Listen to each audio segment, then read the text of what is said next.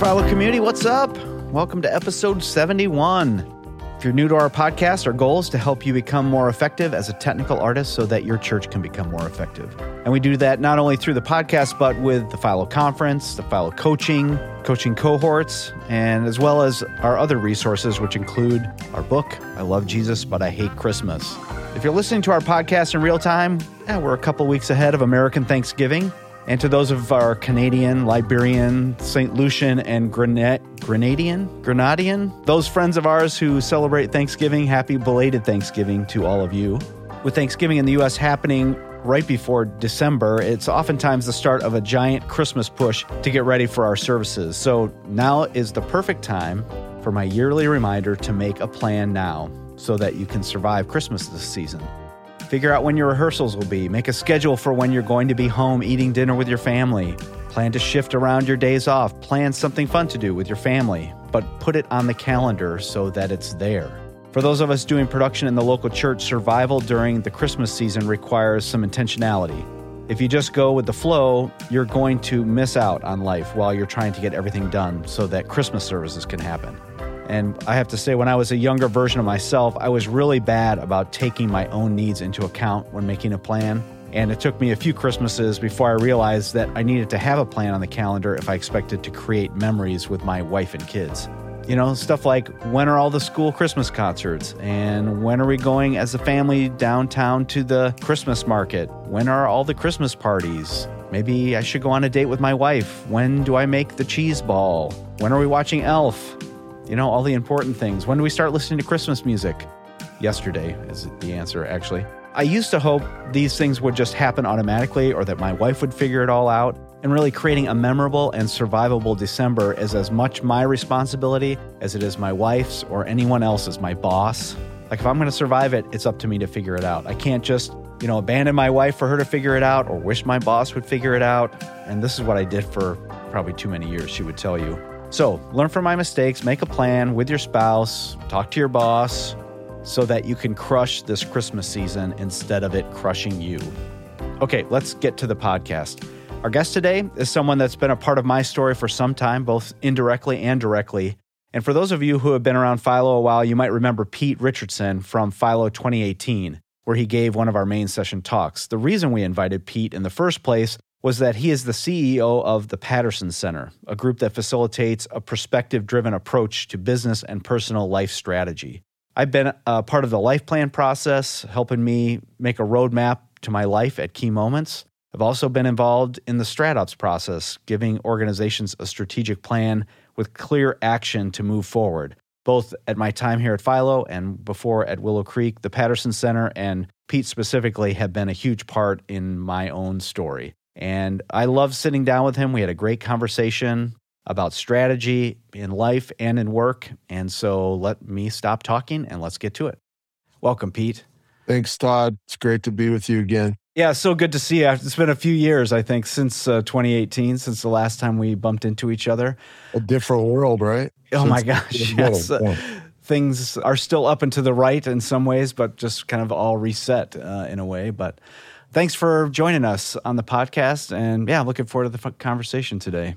Thanks for having me. Yeah. Yeah. I uh, would love to just have you tell your story. What do you do now uh, and maybe how you got there? So, maybe for those people who are listening, Pete's not a tech person in the local church, but uh, a lot of the things he's about can affect our lives in, in great ways. And so, even your story, I think, is, is a helpful thing for us to uh, to start with and and then launch from. So, what what is it that you do?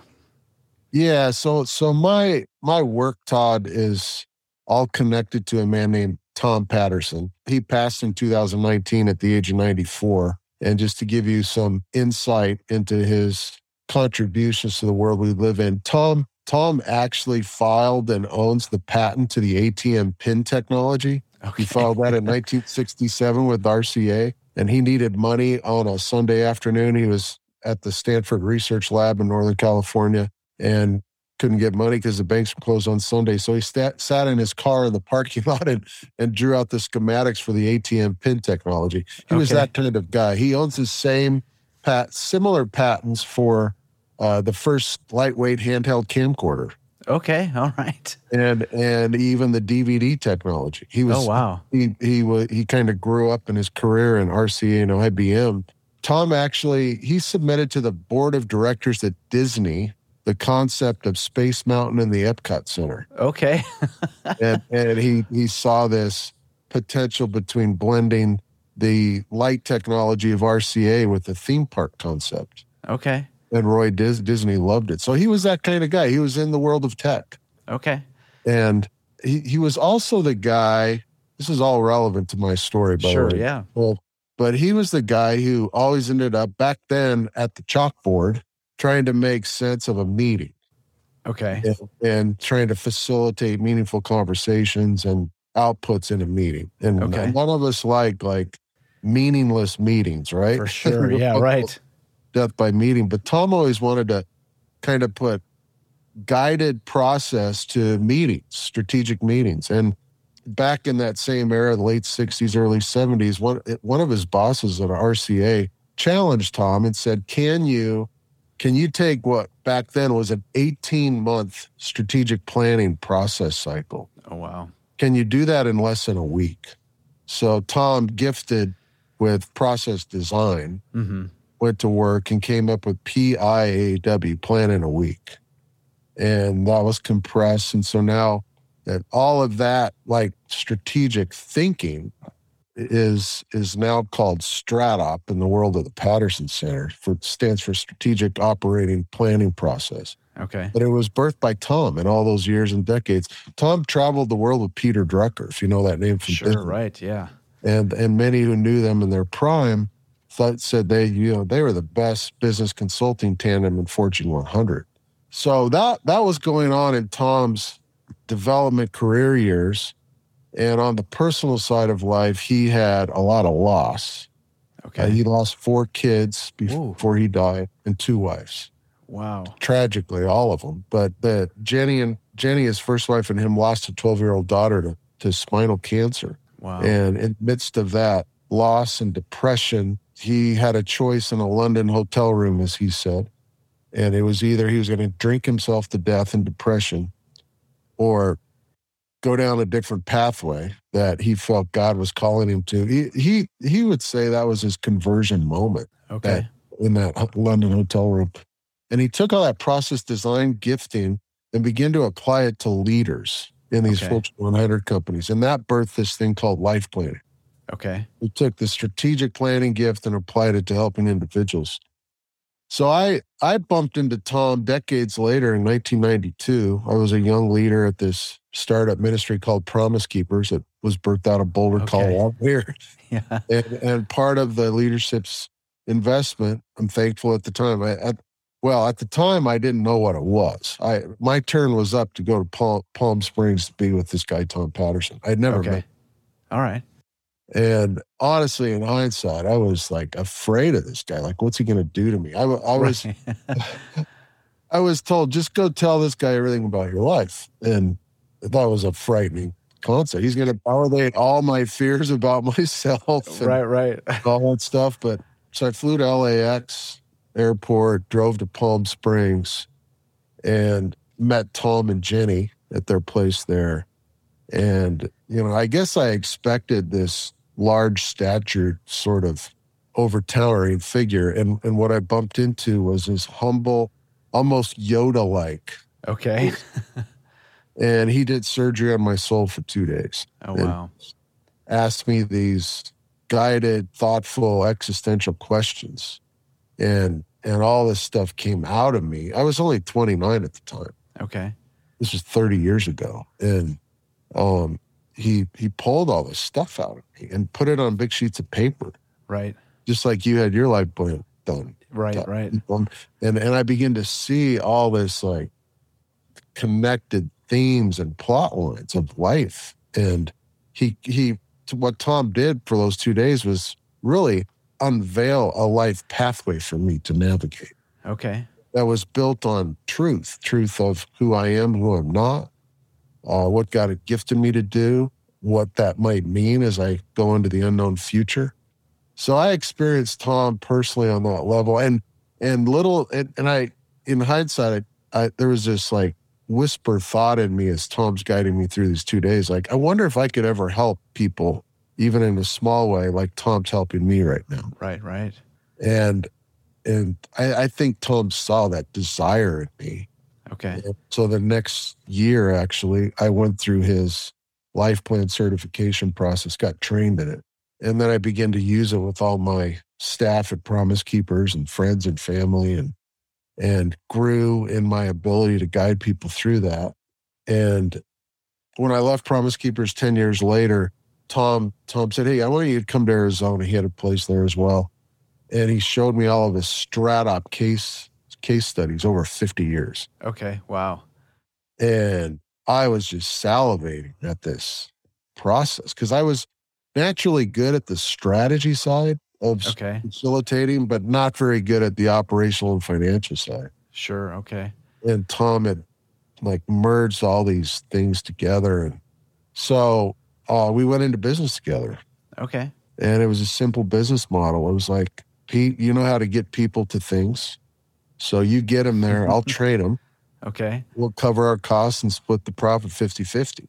So I got to sit under Tom himself for like six to eight weeks a year. Oh, wow. We, we would bring people in in groups of eight to 12 people, and Tom would train them over a week, and we would certify them in Life Plan and Stratop.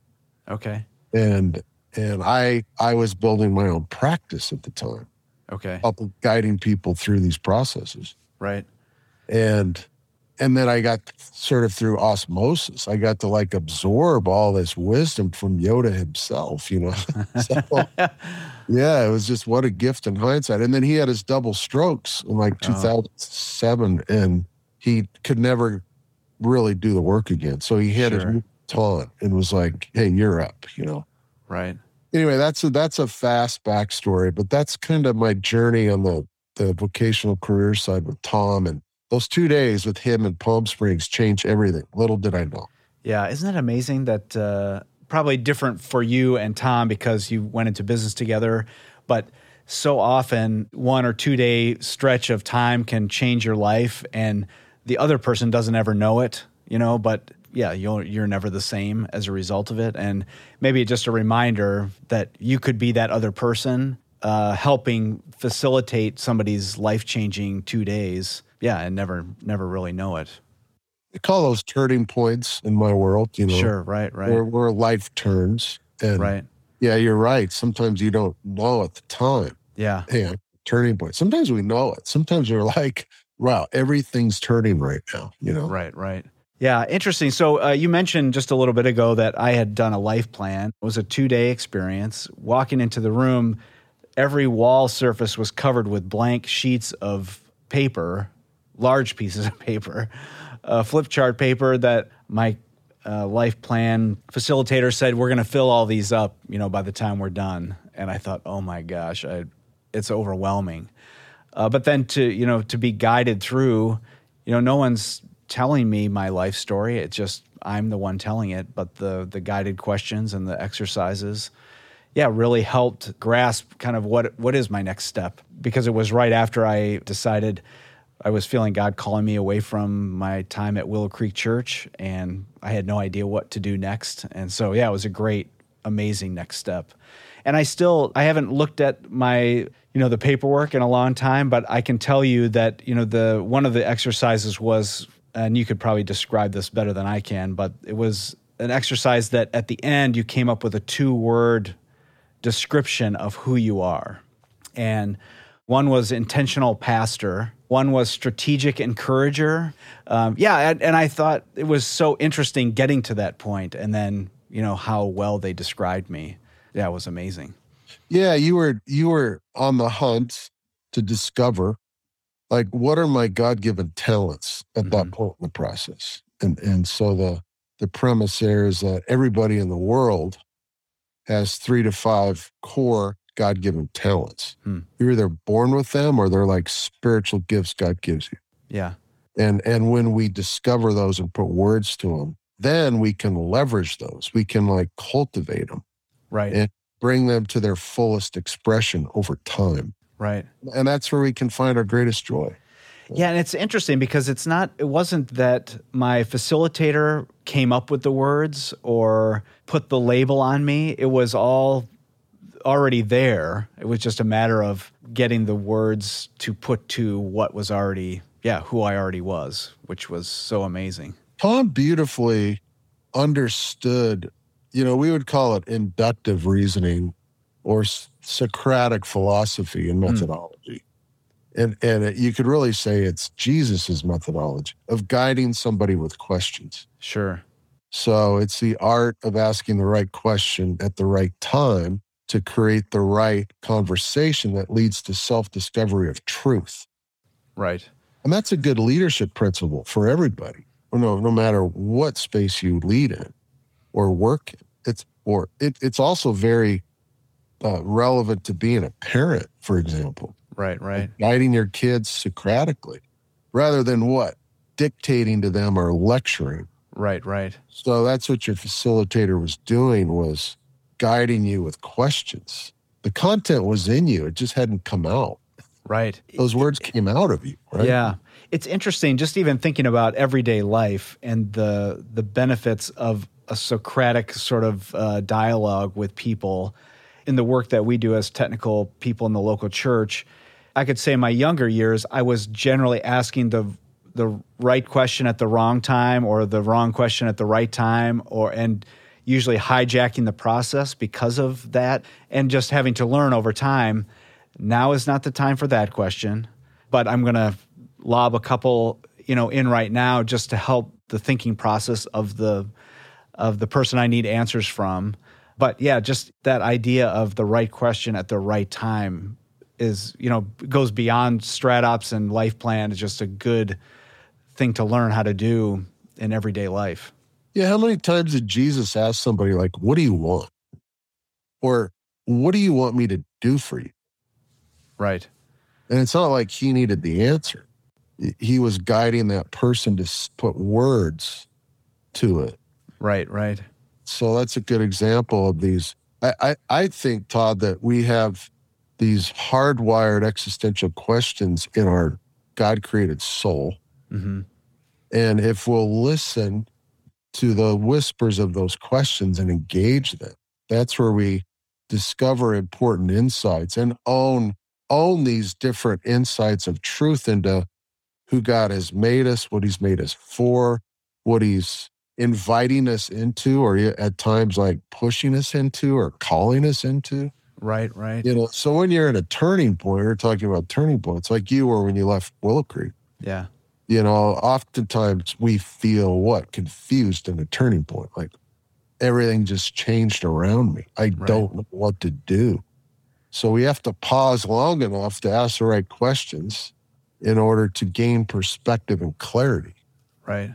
And it's out of that perspective and clarity that we get insight and discovery of wow, okay, I'm seeing I'm seeing what's next. And the beauty of Tom's processes is that the plan unveiled itself through through those perspective conversations, right? Right, right. So, so he, as those papers on the wall were being filled out, you start seeing the pathway forward. Right. And we can't predict the future, obviously, but I think God's created us to go create the future. Right. Oh, that's good. And and that's when that's when it's fun. Well, that's why we plan. We obviously plans aren't written stone. They have to adapt to unforeseen change. But uh, God's created us to think forward, right? Right. The problem that I know I have on a daily basis is just the the fear of the emptiness of asking those questions. Like I don't have the answer, so if I wait long enough to sit still long enough to ask the questions, what if I don't get any answers? And so it's just easier to just keep keep plowing forward and not giving yourself the time to contemplate uh, who am I? What am I here for? Just nervous about coming up empty. yeah, and you know, you mentioned fear. I, I, you know, I've been doing this stuff for almost thirty years, and seen a lot of story on paper. And any good story has a great bad guy, right? Like the right. the, the antagonist is like, oh, a really good antagonist, bad guy And and the human stories antagonist oftentimes is riddled with fear. The voice of fear Right. comes through. And and what in your case, it's like the fear of emptiness. Like it's a fear that's nothing there. Right. I'm going to ask these questions and it's empty. That's that's the voice of the opposition, the enemy, the the opposer in our lives.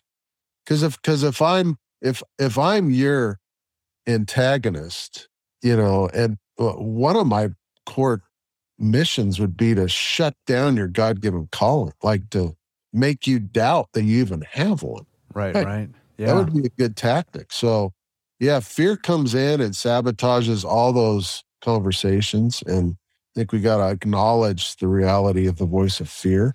Right. And fear has a lot of voices and a lot of different ways it comes at us, but its job is to to keep us from pursuing and living God's call in our life. Yeah.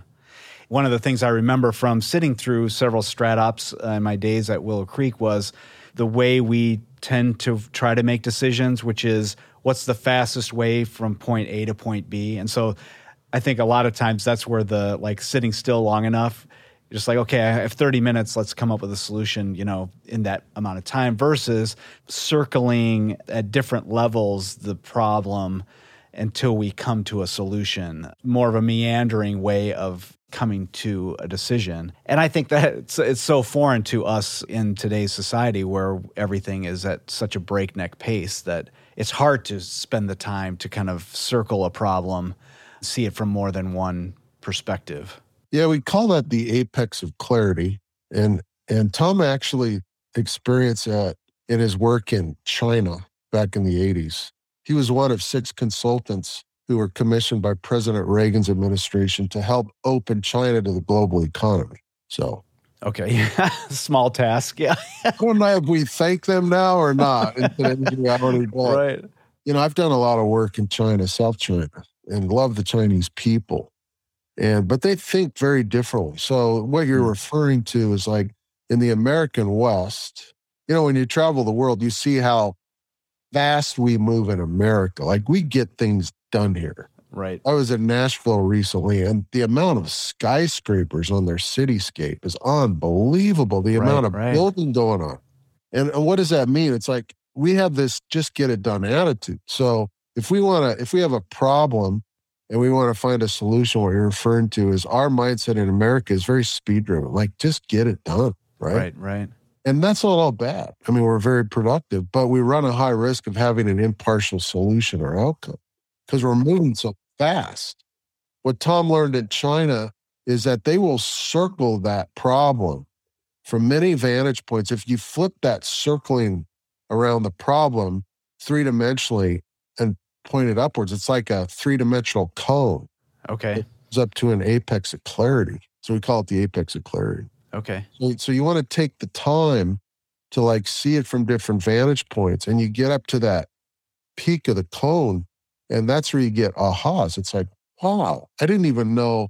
So in StratOps, we do that with a group, room full of leaders, right? right, right, And we create, we ask these questions, we guide the room in quest- with questions to have these cross-functional conversations.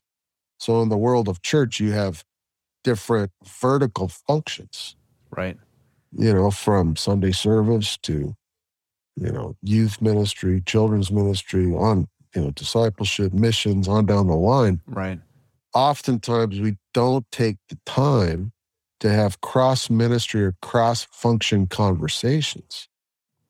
right, So that's what we did at Willow way back, right? We created those conversations with those ministry leaders and you you tap into the collective IQ in the room and and you're kind of figuratively over days of doing this ascending up that apex of clarity.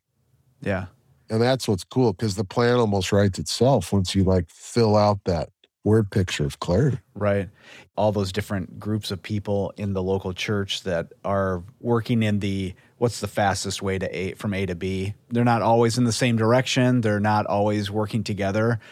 And so, yeah, I like that idea of, yeah, let's come together and circle this idea because everybody's got uh, a vantage point that is unique to them. I mean, I think about this all the time. The for a tech person, and let's say a worship leader, and then maybe even throw a pastor in that mix, each one wants a six, we'll call it a successful service, weekend service, but they each have a different way of achieving that or things that they need to do to achieve what what is success to them, which to the other person feels like sometimes fighting against what they're doing or at odds with their perspective and yeah, the reality is we're all working towards a similar goal from different angles.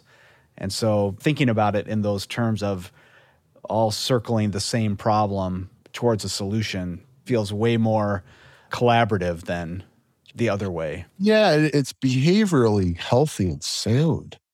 Because what's the option? Which is all too common. It's where a few leaders go away and go into their office or go on a retreat, come back with the strategic tablets, yeah, commands, and like, yeah, yeah, oh, execute. And you know, there's not a high degree of ownership in that methodology. So if you create the conversations like we're talking about, even though I may not fully agree with the outcome, I was a part of the conversation.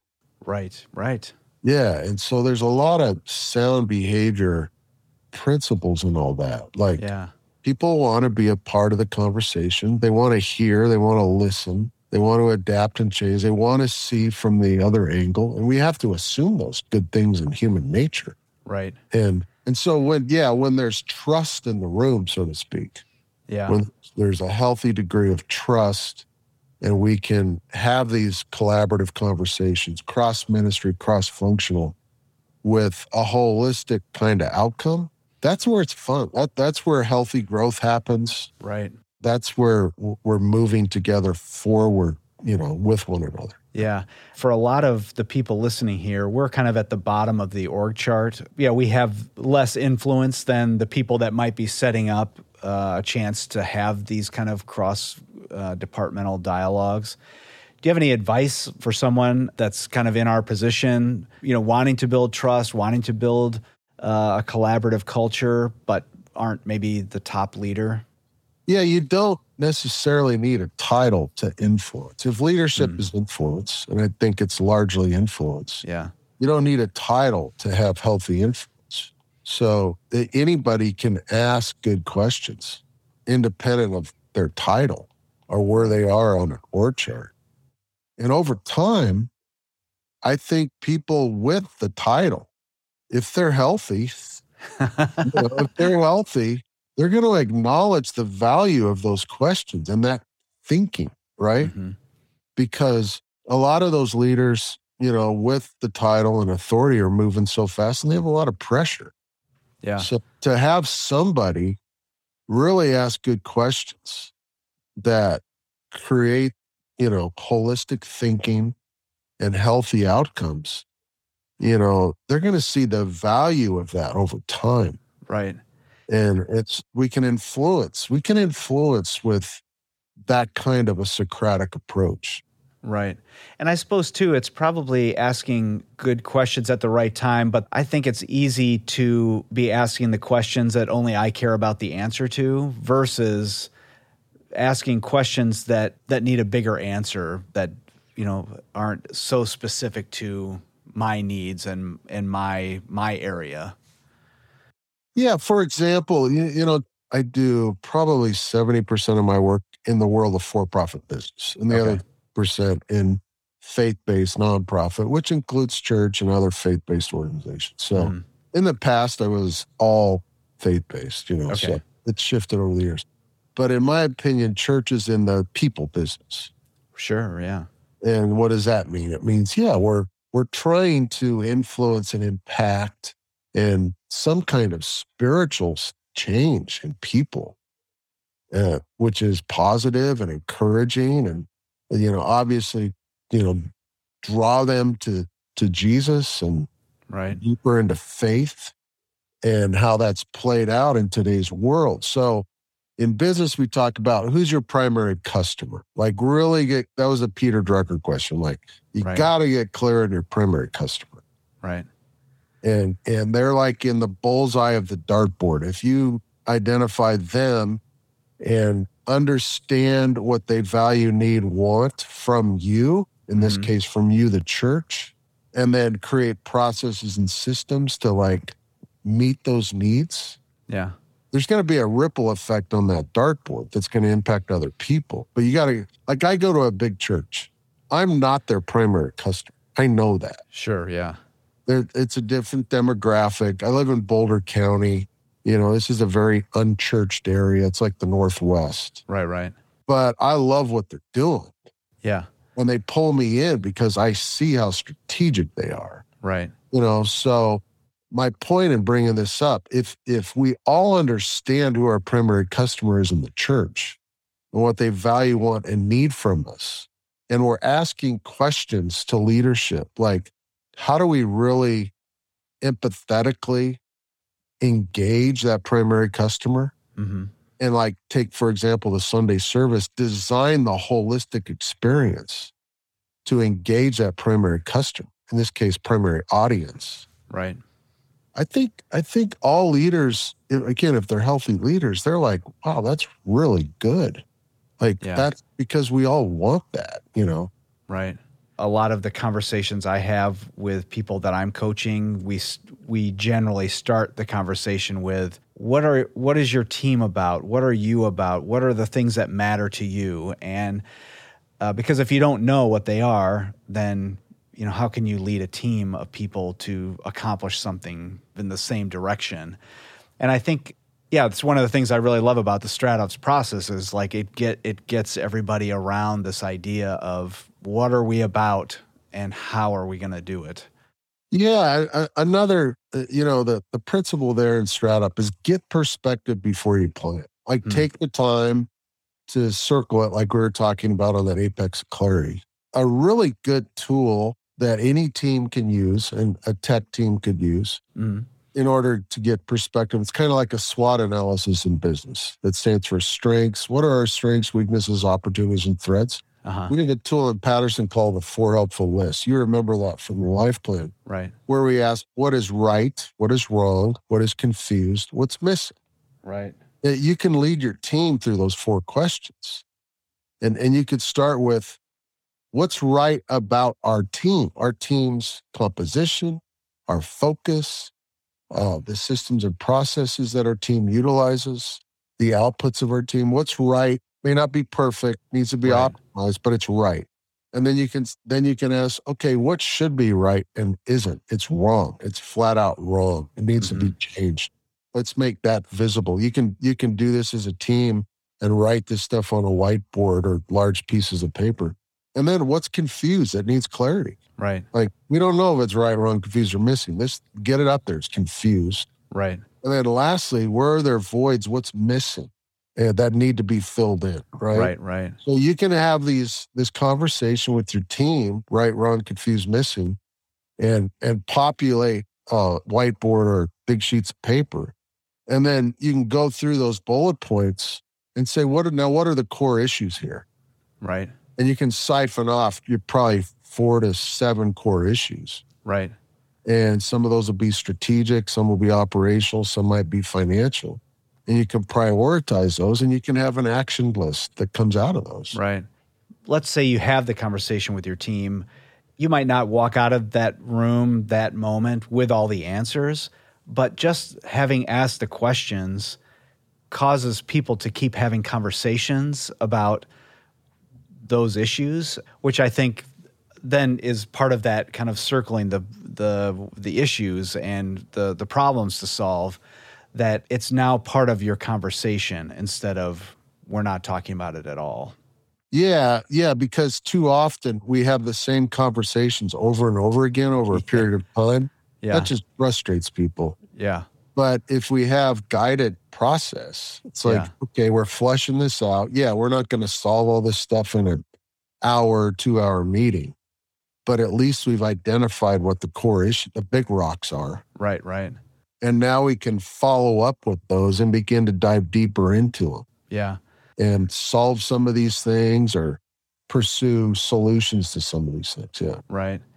It's sort of a love hate relationship I have with the StratOps process is the I love strategy. I love talking about strategy, but then the like nuts and bolts of okay, now this is what we're going to do about it. That part's harder for me. And but you're right. I think we can talk and talk and talk about what we could do about it, but until there's a there's an actual plan in place to get it done, then yeah, it's just going to be talk. Yeah, that's because you're more hardwired on the strategic side, thinking forward, right? Yeah. That's naturally part of your personality and thinking, hardwiring. There are other people though who are much Yeah. more operational and administratively driven Yeah. who love to take those strategic big rocks Yeah. and begin to execute on them. right. And so we need those players on a team that love to do that. So we always Right. look for a StratOp champion in an organization Right.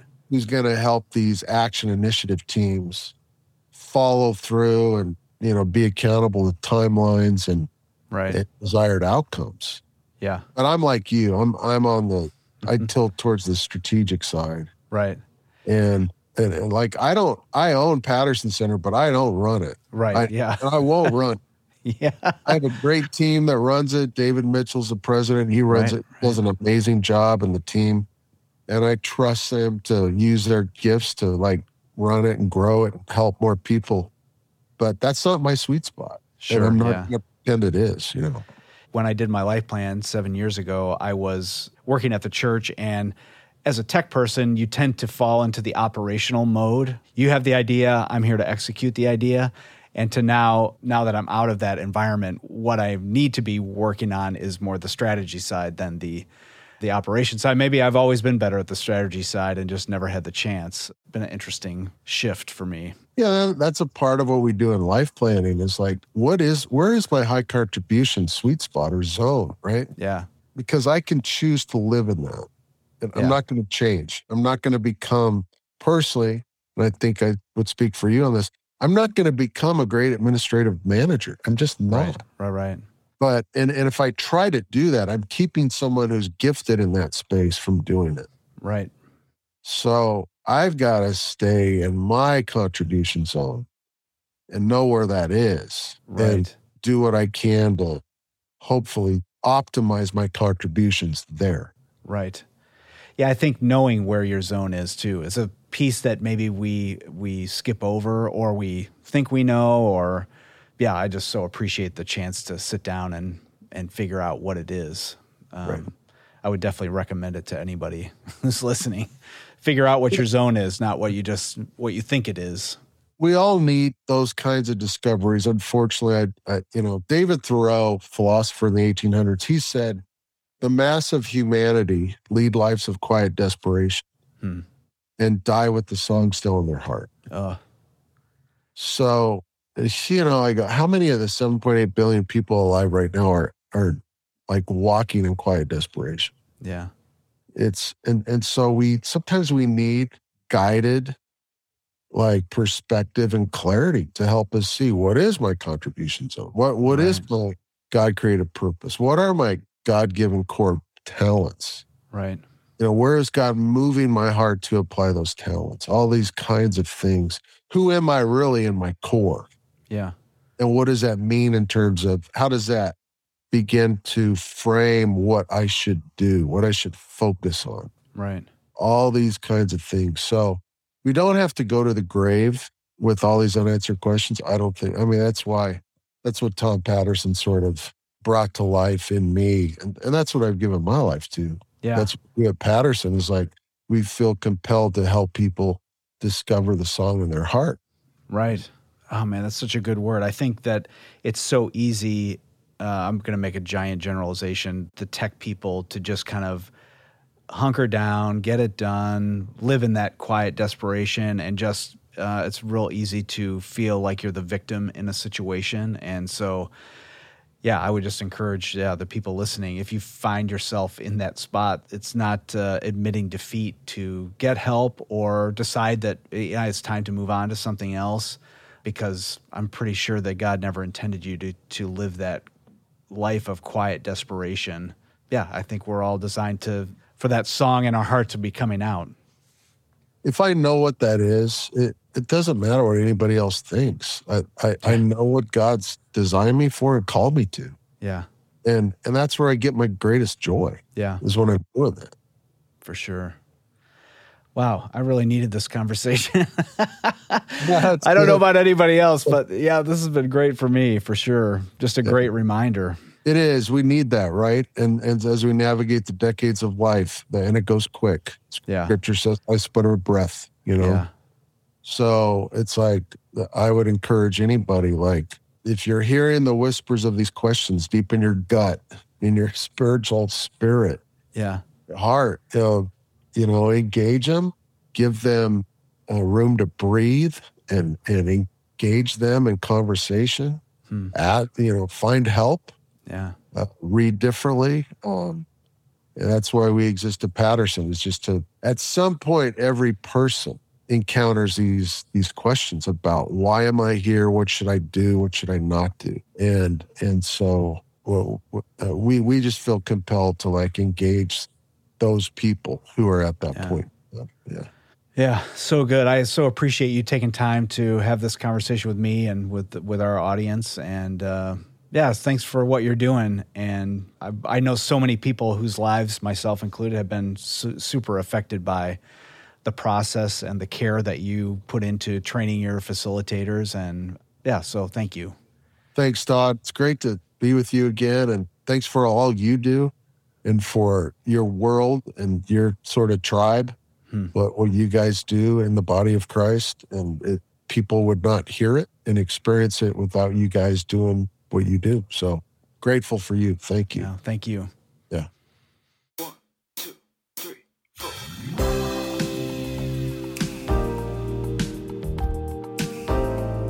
There were a few things I loved about this conversation.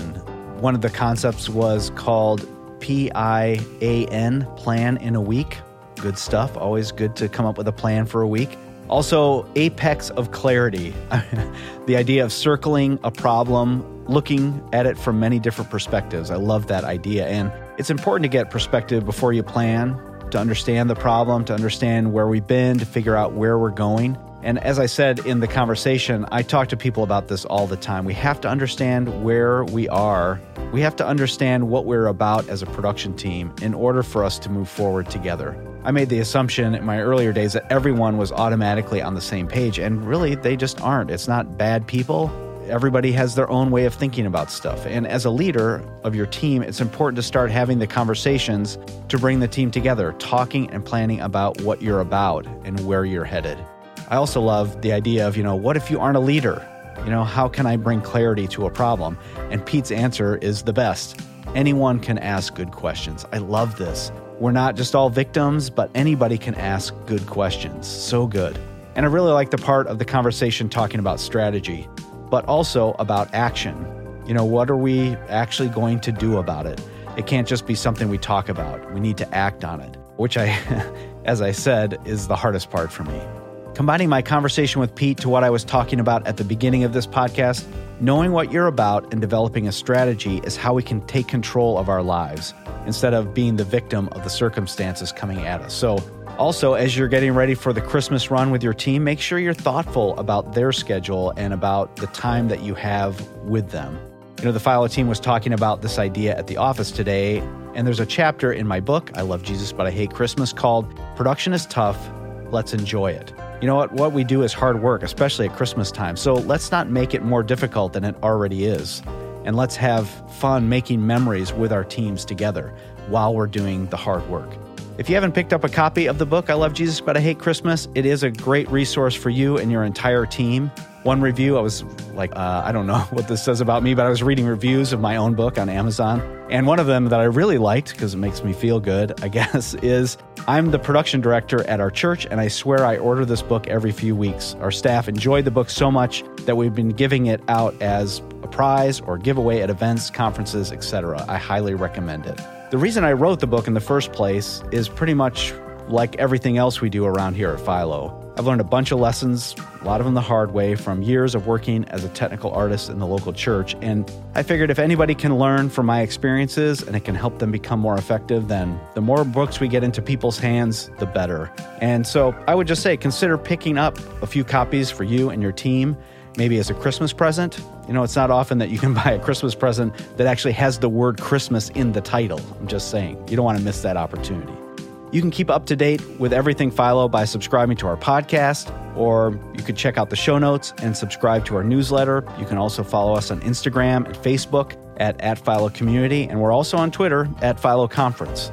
We've got some really cool stuff planned on social media as we ramp up to Christmas, so you'll definitely want to stay tuned. And I have to say it again, it's been good to be with you. It's been great just talking about stuff that matters. And again, come up with a plan to survive Christmas now. And you know, in three weeks, we're going to be back and be checking on you. So make sure you have a plan. See you next time.